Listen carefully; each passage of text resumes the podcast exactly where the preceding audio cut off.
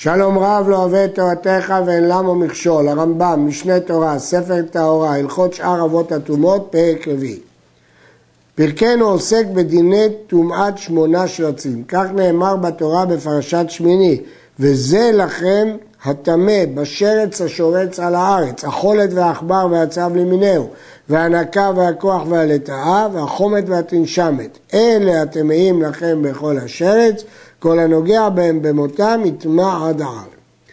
הרמב"ם, שמונה שרצים האמורים בתורה והן החולת והעכבר והצב והנקה והכוח והלטאה והחומת והתנשמת, טומאת כולן שווה, והם הנקראים שרץ לעניין טומאה.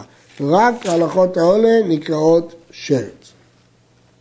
השרץ, אב מאבות הטומאות, מטמא אדם וכלים במגע וכלי חרס באוויר. אב הטומאה, אדם וכלים במגע, כלי חרס באוויר, ואינו מטמא במסע. אין לו דין של טומאה במסע. והנוגע בו אינו מטמא בגדים בשעת מגעו. אין לו דין של לטמא בגדים. ושיעור טומאתו כעדשה, וכל השרצים מצטרפים לכעדשה למרות שהוא יאכל, למרות שהוא ייגע בחצי עדשה חולת וחצי עדשה עכבר.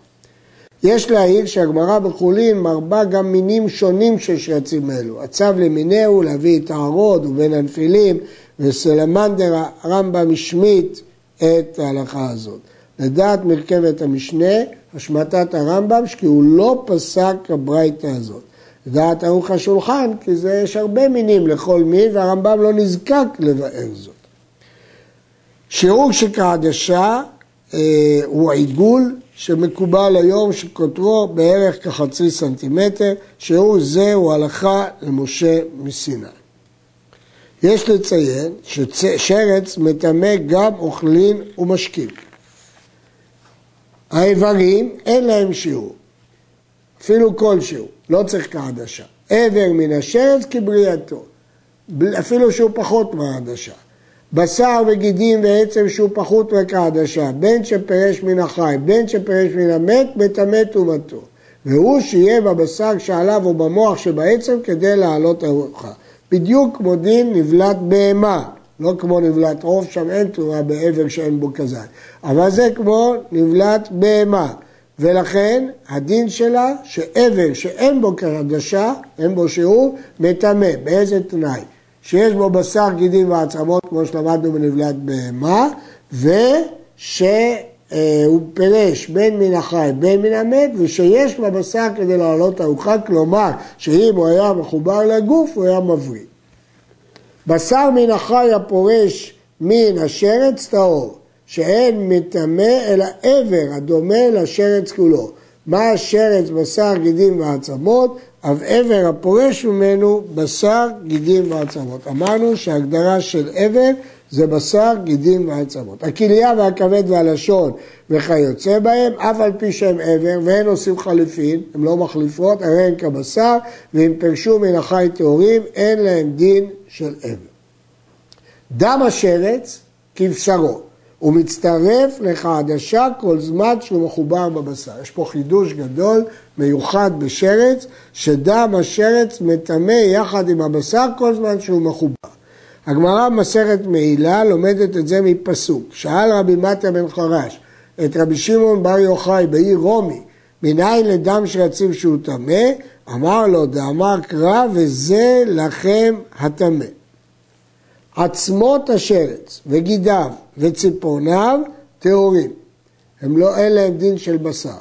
ואור החולת והעכבר והצב והתנשמת טהור, אף על פי שהוא לח ועדיין לא איבדו ולא הלך בו כדי עבודה, הוא לא נחשב כחלק מגופם. אבל עור ההנקה והכוח והלטה והחומת כבשרם הוא מטמא בחדשה כי יש לו דין שחלק מגופם. אז יש לחלק בין ארבעת אלה לארבעת הראשונים. ארבעת הראשונים חולת עכבר, צו ותנשמת, האור טהור, אבל ארבעת האחרונים האור טמא. ואם עבדן או שהלך בהם כדי עבדה, טהורים. אם הוא איבד את האור אפילו של ארבעת המינים האחרונים, טהורים. כמה כדי עבדה? כדי הילוך ארבעה מינים. כולית השרץ, הנוגע בה טהור, אף על פי שהיא מלאה מוח, והוא שיהיה המוח מתקשקש שאינו מעלה ארוחה. אבל אם היה העומד במקומו ויש בו כדי ארוחת ארוחה בחי מבחוץ, הרי נוגע בה טמא ככל האיברים שיש בהם לעלות ארוחה כמו שבאר. הכולית הזאת, שהיא העצם העגולה בירך, הנוגע בה טהור למרות שהיא מלאה מוח ויש בה מוח כעדשה, כמו שאמרנו בנפלט בהמה. למה? כי הוא לא מעלה ארוחה, ואחד התנאים של עבר היה שהוא יעלה ארוחה. אבל אם הוא עומד במקומו ויש בו כדי לעלות ארוחה, מטמא משום עבר. נקבע קוליה בכל שהוא, הנוגע בה מכל מקום טמא, כי זה כמו טומאה רגילה של בשר. ביצת השרץ המרוקמת, אף על פי שהשרץ נראית מתוכה טהורה, נקבע כלשהו הנוגע בה טמא. הרמב"ם מסביר בפירוש המשנה, מרוקמת, שכבר נתרקמה תבנית הבעל חי ואיבריו בתוך הביצה. אז כל עוד היא לא נקבע, היא אטומה, למרות שהיא נראית היא טהורה. ברגע שהיא נקבע ואפשר לגעת בשרץ, הרי הוא מטמא. שיעור הנקב הזה כחוט השערה. שרץ שחציו בשר וחציו אדמה, הנוגע בבשר טמא ובאדמה טהור. ואם השריץ על פני כולו, אף הנוגע באדמה שעדיין לא נגמרה צורתו, טמא.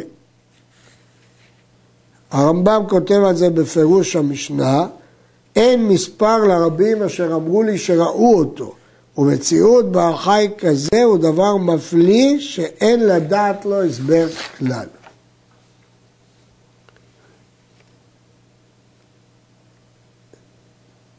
המפרשים התקשו בדין השריץ על פני כולו, כי משמע בגמרא שזה דווקא לשיטת רבי יהודה.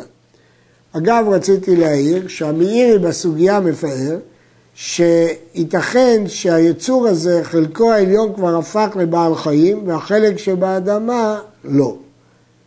או שלכל אורכו בצד אחד הוא כבר הפך לבעל חיים ובצד השני עדיין לא.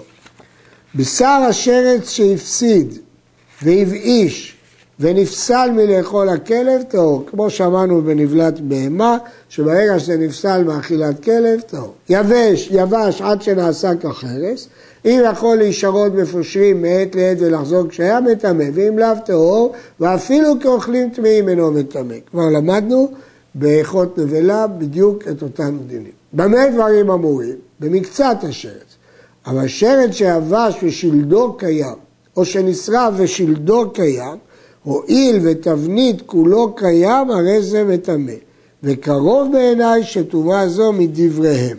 אמנם הגמרא דורשת את זה מפסוקים, ומתוספות משמע שם שזה פסוקים גמורים, אבל, וגם הטורי אבן כך הוכיח, אבל הרמב"ם סובר שהדרשה של הגמרא בנידה היא אסמכתא בעלמא, היא לא עיקר הדין. אגב, בהלכות טומאת מת לגבי אדם פסק הרמב"ם, המת שנשרף ושלדו קיימת, הרי זה מטמא כמת שלם, ושם הוא לא אמר שזה מדי רבנן. אבל פה הוא אומר שזה רק מדי רבנן. כזית מן הנבלה, או חדשה מן השרץ שצמקו וחסרו, טהורים. הגמרא אומרת, כל הטומאות כשעת מציאתם. אם כשמצאו אותם לא היה בהם כשיעור, טהורים. פחות מכעדשה מן השרץ, פחות מכעדשה שנטפחו ועמדו על כשיעור, מטמאים מדברי סופרים. למה? כל הטומאות כשעת מציאתה. אבל אומר הרמב"ם שזה רק מדברי סופרים. היו כשיעור בתחילה, וצמקו, וחזרו ונטפחו עד שהגיעו לשיעורם, הרי אלו מטמאים כשהיו כדין תורה, כי הם היו בהתחלה כשיעור וגם בסוף הם לשיעור. וכן אתה אומר בחזית מן המת.